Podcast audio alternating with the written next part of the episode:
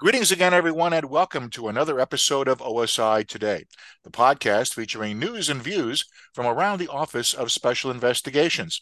I'm Wayne Amann from OSI Public Affairs. August 1st, 2023 marks the 75th anniversary of OSI's inception. Throughout the year, the command is commemorating the occasion based on the theme, inspired by our past, OSI's future starts today.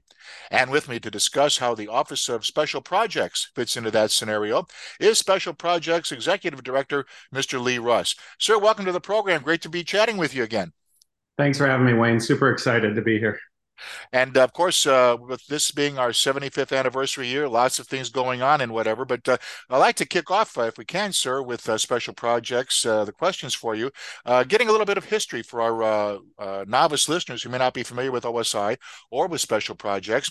Now, special projects was activated back in 1978. However, to reach its current iteration, it was realigned in 1992. how did that all come about? Yeah, well, first of all, thanks again, Wayne, for having me. Um, I'm excited to talk about OSI's Office of Special Projects uh, with you today. Yeah. Uh, the, the, the OSI Office of Special Projects, as we as we know it, became uh, institutionalized uh, with the activation of what what we called Region Seven uh, back in 1992. Mm-hmm. Uh, but before that, if we if we take a glimpse into the past, OSI PJ began as only one agent detailed to an office within the U.S. Air Force's Special Projects Office, uh-huh. uh, which at the time was called RD for Research and Development. Right. And just a uh, happenstance, as they uh, created a bunch of offices in that RD, the office symbol that that uh, the OSI agents were were given at the time was RDPJ. I see. Um, so this is actually where PJ comes from. Huh. Um, this one agent supported uh, at the time the U 2 and the SR 71 programs. Right. Uh, but as the Air Force added uh, additional special access programs, uh, PJ's presence within the, uh, the Air Force Special Projects Office uh, continued to grow. And that's when, at the time, Colonel Forrest Singhoff, who was the 9th OSI commander, uh-huh. appointed the very first PJ commander, who was Colonel Richard Troyer at the time. I see. So the uh, the Air Force continued to add more programs uh, over time uh, as technology advanced, and PJ continued to grow. Uh, became and ev- eventually became what we uh, what we knew as Region Seven uh, in in what you referenced in 1992. I see. So that was part of the larger OSI effort, the first major reorganization that OSI had undertook um, since their activation in 1948. Uh-huh. So the reorganization reflected a larger Air Force reorganization uh, due to a downsizing of the force. Uh, the Air Force was uh, considerably downsizing in that in that time.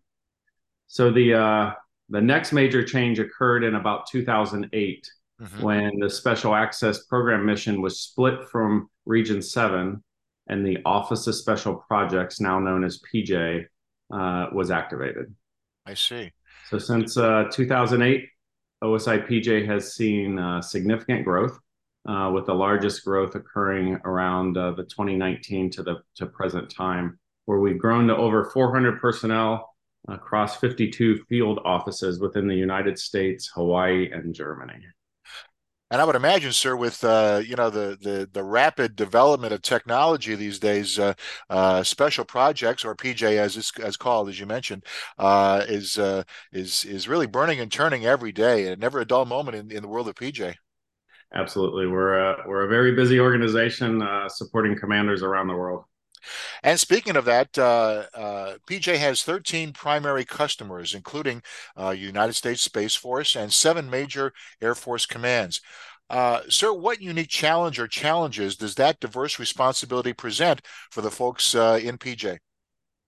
Yeah, this is a great question, and uh, working in the special access program world is it's extremely complex. Mm-hmm. Um, we're ultimately protecting the departments, the Department of the Air Force, which includes both the Air Force and the Space Force. We're protecting their most sensitive technologies. Um, so most of the work we do is classified. Right. Um, there's also uh, many different aspects of program security, uh, or what I like to call integrated technology protection, I see. That, that makes the overall protection of, say, uh, like a B two, the stealth bomber, right, uh, and all of its subcomponent components extremely complicated. Mm-hmm. Um, additionally, as you mentioned, we have a, a diverse customer base. Uh, including all the MAJCOMs, the Air Force MAJCOMs. Uh, I believe there's nine of them. Okay. And uh, the three uh, Space Force field comms. Um, so uh, uh, a lot of customers, very very diverse customer base, and we interact with military members and government civilians at the highest level of those organizations. I see. I would imagine flexibility has to be a uh, a calling card for the folks in PJ as well, with with uh, those kinds of uh, diverse responsibilities all at once that you guys take care of. Absolutely. Yeah. Flexibility, they say, is the key to air power, but I, right. I believe flexibility is also the key to space power. Well, but we but we we also work uh, regularly with our partners within the defense industrial base. Ah, uh, and both civilian and military decision makers from our partners and allies, even overseas. Uh-huh. Um, so in this complex environment, we serve as the advisors on uh, special access program security at all levels. Um, and we oftentimes have to be the bearer of bad news. Oh, I see. So, so every senior leader in the Air Force in cleared industry and amongst our allied partners have different objectives, right? As you would imagine. Right. right. Uh, and there's many times where those objectives don't align with uh, PJ's mission or objectives of SAP security or or delivering uncompromised technologies to our warfighter. Uh-huh. Uh, some have uh, priorities of speed and money uh, where our priority is security. Right. Um, right. But it's oftentimes it's a tough conversation when you have to tell a program manager or a program executive officer uh, that we have to debrief uh, one of the key members of their team because of a you know uh, maybe a polygraph issue or right. Uh, unauthorized disclosure or a mishandling of classified information. Mm-hmm. Um, but we're we're an independent organization, so we serve as both an oversight role and also an advising role to provide that independent uh, advice to Air Force and Space Force decision makers. Right now, uh, you mentioned uh, sometimes you have to be the bearer of bad news. Uh, kind of, I harken back to uh, uh, my early days in the Air Force, where uh, when we have to, you know, be trusted counsel to various leaders, and sometimes you can't tell them what they want to hear, but what they need to know. I would imagine is that a pretty fair assessment? Yes, sir. Absolutely. Yeah, the independence is key. Um, you know, really giving them uh, ground truth and uh, and uh, recommendations to protect their program. I see.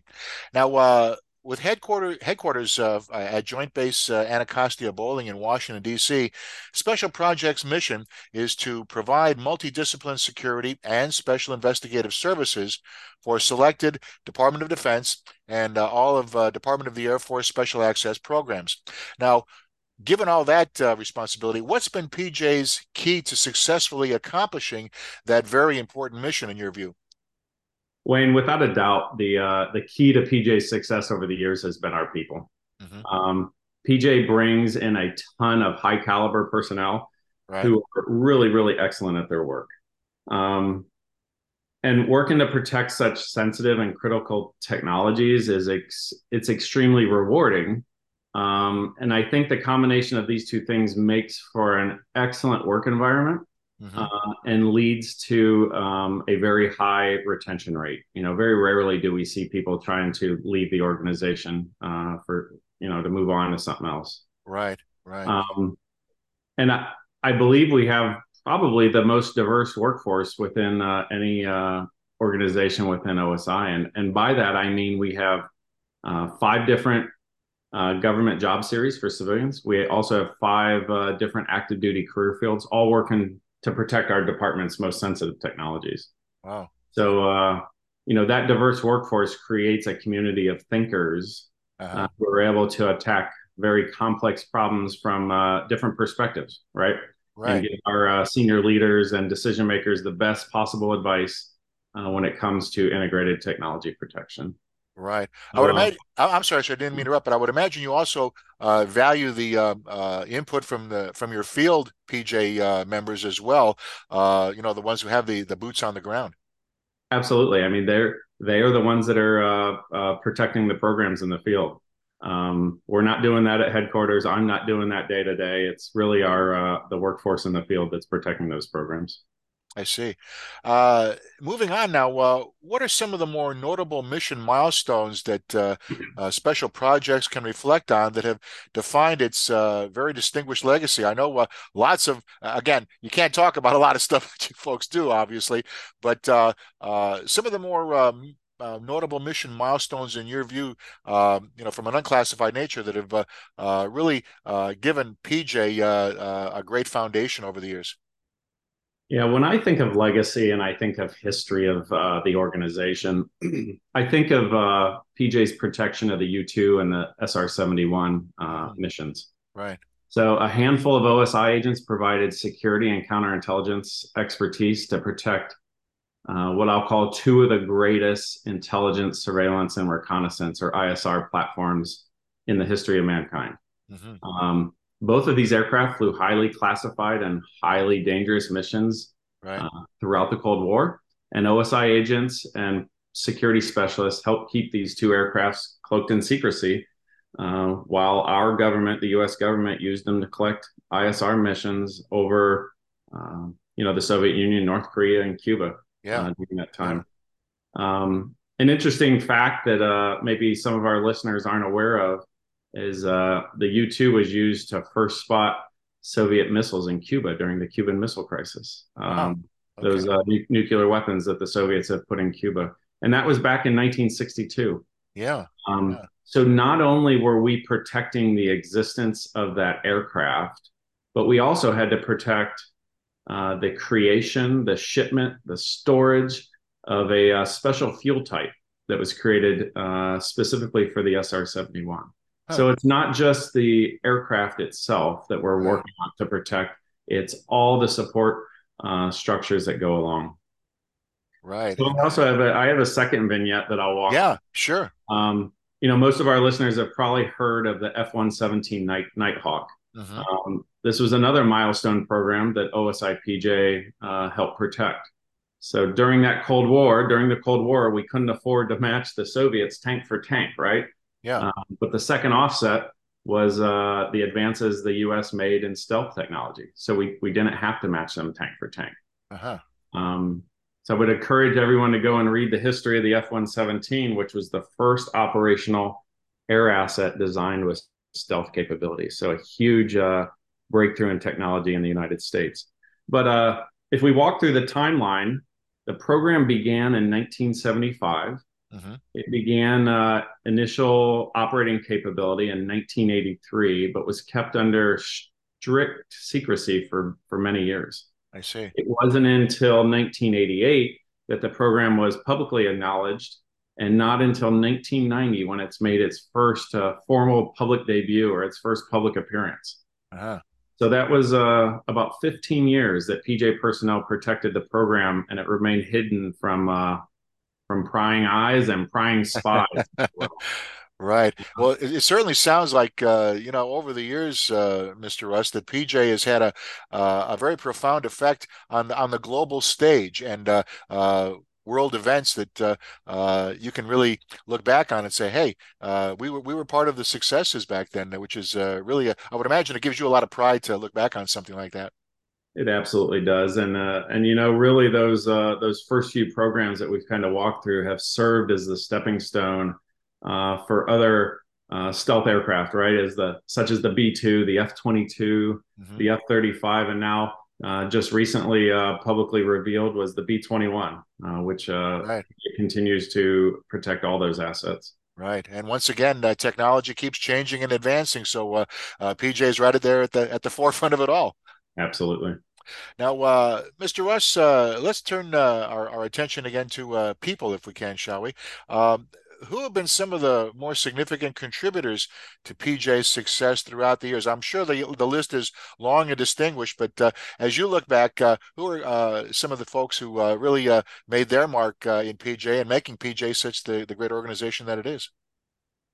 Yeah, the list is extremely long, um, but right. I, I I think it would be appropriate to recognize all of the people, past right. and present, who who have worked in PJ. Uh-huh. Um, when you asked me before about the unique challenges we face, um, I kind of laid out in a little bit of detail, uh, but we really do have an incredible challenging job. Um, and a lot of the times we can't talk about what we do. Um, we can't share the details of our day to day mission because yeah. of the sensitivity that the world demands. Um, we can't always tell our family what we do. Right. Um, but it's really because of the significant contributions um, to national security um, that sometimes can't be recognized until years after the fact and, and sometimes can never be recognized. Right. But just some of the platforms that I mentioned before, we've we've we've done amazing things to protect uh, capabilities, to deliver uncompromised capabilities to the warfighter, mm-hmm. and it it really fits in perfectly with our our motto, um, which is uh, uh, Secretum Conservo Populi, which uh, uh, translates to protecting the people's secrets. Uh-huh. And that's really what the men and women of PJ do every day, right? We yeah. protect our nation's most advanced technologies. Right. No doubt about that, uh, and a very uh, uh, distinguished legacy uh, has has uh, resulted as uh, as as I, as I say as a result of the great work that you folks have been doing over the years. If I can, sir, let's look into your crystal ball a little bit, shall we? And how would you characterize the future of the Office of Special Projects? We mentioned the diversity and changing constantly of, of technology. Um, as you look ahead for PJ, what do you see? Yeah, I, this is exciting. I really think, uh, and I and I view the the future of OSI PJ as a as a bright one. Um, I first came into PJ in 2006, and I've seen tremendous growth in the department's uh, special access program enterprise. Um, and with it, we've been afforded a uh, corresponding growth in our own personnel. Uh-huh. Um, so, as I mentioned, we started with one OSI agent detailed to a very small office at the Pentagon. Right. And now we're about 400 and, and about 430 personnel across 52 field offices. Mm. Um, the expansion has been a direct result of uh, our department senior leadership recognize the value that uh, and the amazing work that PJ personnel bring to the fight. Right. Um, I did. I'd say that as the Space Force matures and uh, and expands, and as the our Air Force continues to evolve within uh, the special access programs, um, you know, to to win the great power struggle against our adversaries. Uh-huh. We within OSI PJ will continue to grow and evolve uh, with the department. Uh, I'll add that the amazing collaboration with our uh, national and allied partners over the last few few years has been a uh, significant force multiplier, uh-huh. and I expect that'll uh, only get better and stronger going forward. Right. But uh, being on the cutting edge with uh, will continue to allow us to to recruit how high caliber high caliber people. Right. And, uh, we'll do our best to help the United States maintain the uh, technological superiority uh, that we we enjoy today. Well said. Now, uh, Mr. Russ, before we wrap things up, is there anything else you'd like to add about being part of OSI's 75th anniversary observance this year? Wayne, I, I'd just like to thank you again for giving me the opportunity. Um, as always, it's it's it's great chatting with you. Um, but I'd also like to thank my PJ family. Uh, PJ has done and continues to do amazing work every day. Mm-hmm. Um, our diverse cast of uh, professionals is constantly solving difficult and complex problems to help protect our department's most sensitive technologies. And it's fantastic to lead an organization where I get to highlight those efforts to senior leaders in our department and the interagency every day. Um, I truly believe OSI has a, a very rich history, and I really appreciate you giving us the opportunity to tell our small story and contributing to the larger OSI history and the OSI story. Well, it's always great to uh, chat with everybody uh, throughout the command, and uh, and and PJ is uh, right up there with with them all, uh, no doubt about that. Our guest has been Mr. Lee Russ, the Executive Director of OSI's Special Projects. Mr. Russ, thanks again for taking the time to be with us. Always great to chat with you, sir. Thank you, Wayne. And thanks to all of you listening for tuning in. For OSI Today, I'm Wayne Amann saying so long for now.